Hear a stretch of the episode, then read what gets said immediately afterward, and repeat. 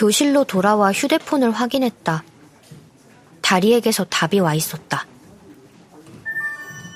오, 알고 보면 같은 반 아냐? 근데 생일 카페는 가기로 했어? 아, 그랬지.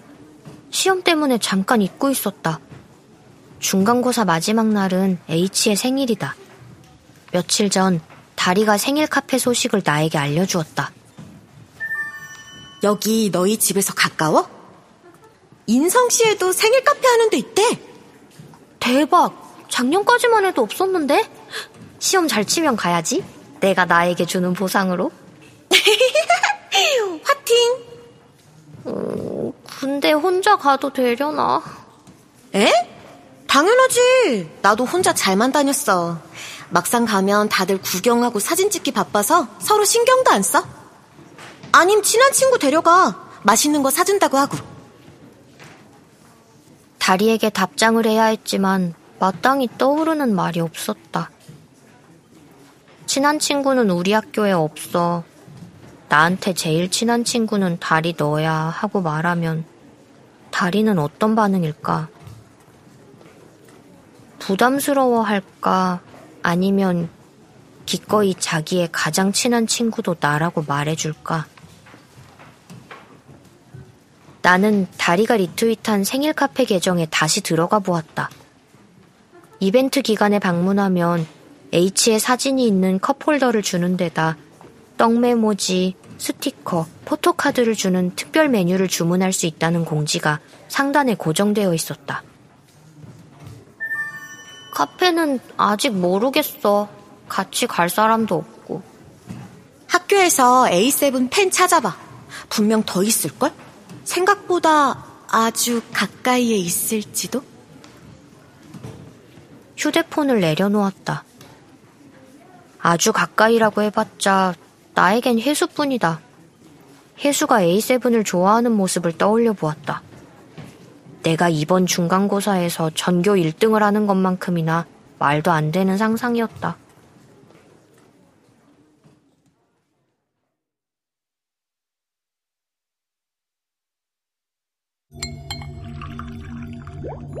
KBS 오디오북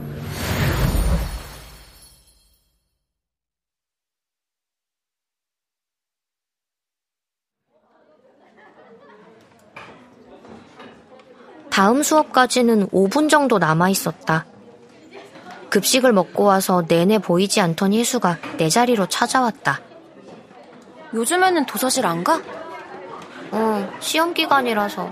아, 지긋지긋한 시험. 혜수는 내 필통을 뒤적이다가 형광펜을 하나 꺼냈다.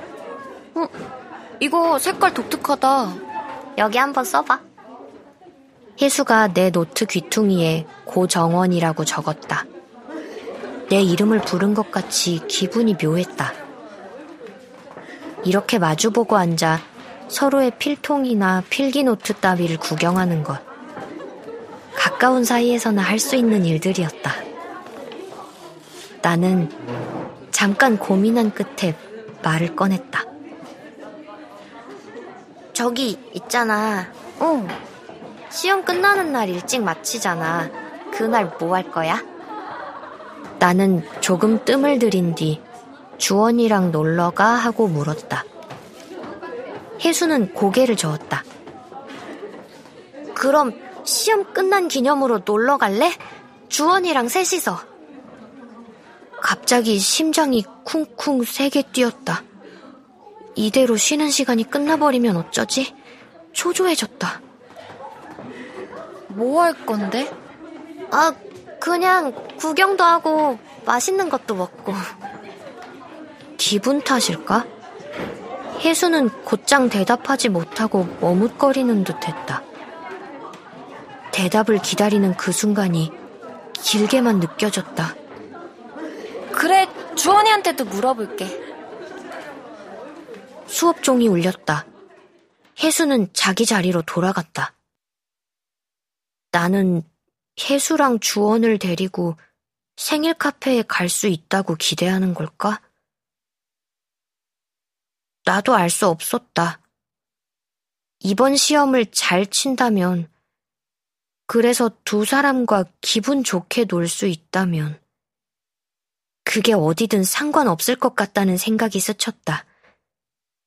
어쩌면 생일 카페에는 가지 않아도 괜찮을지 모른다는 생각도.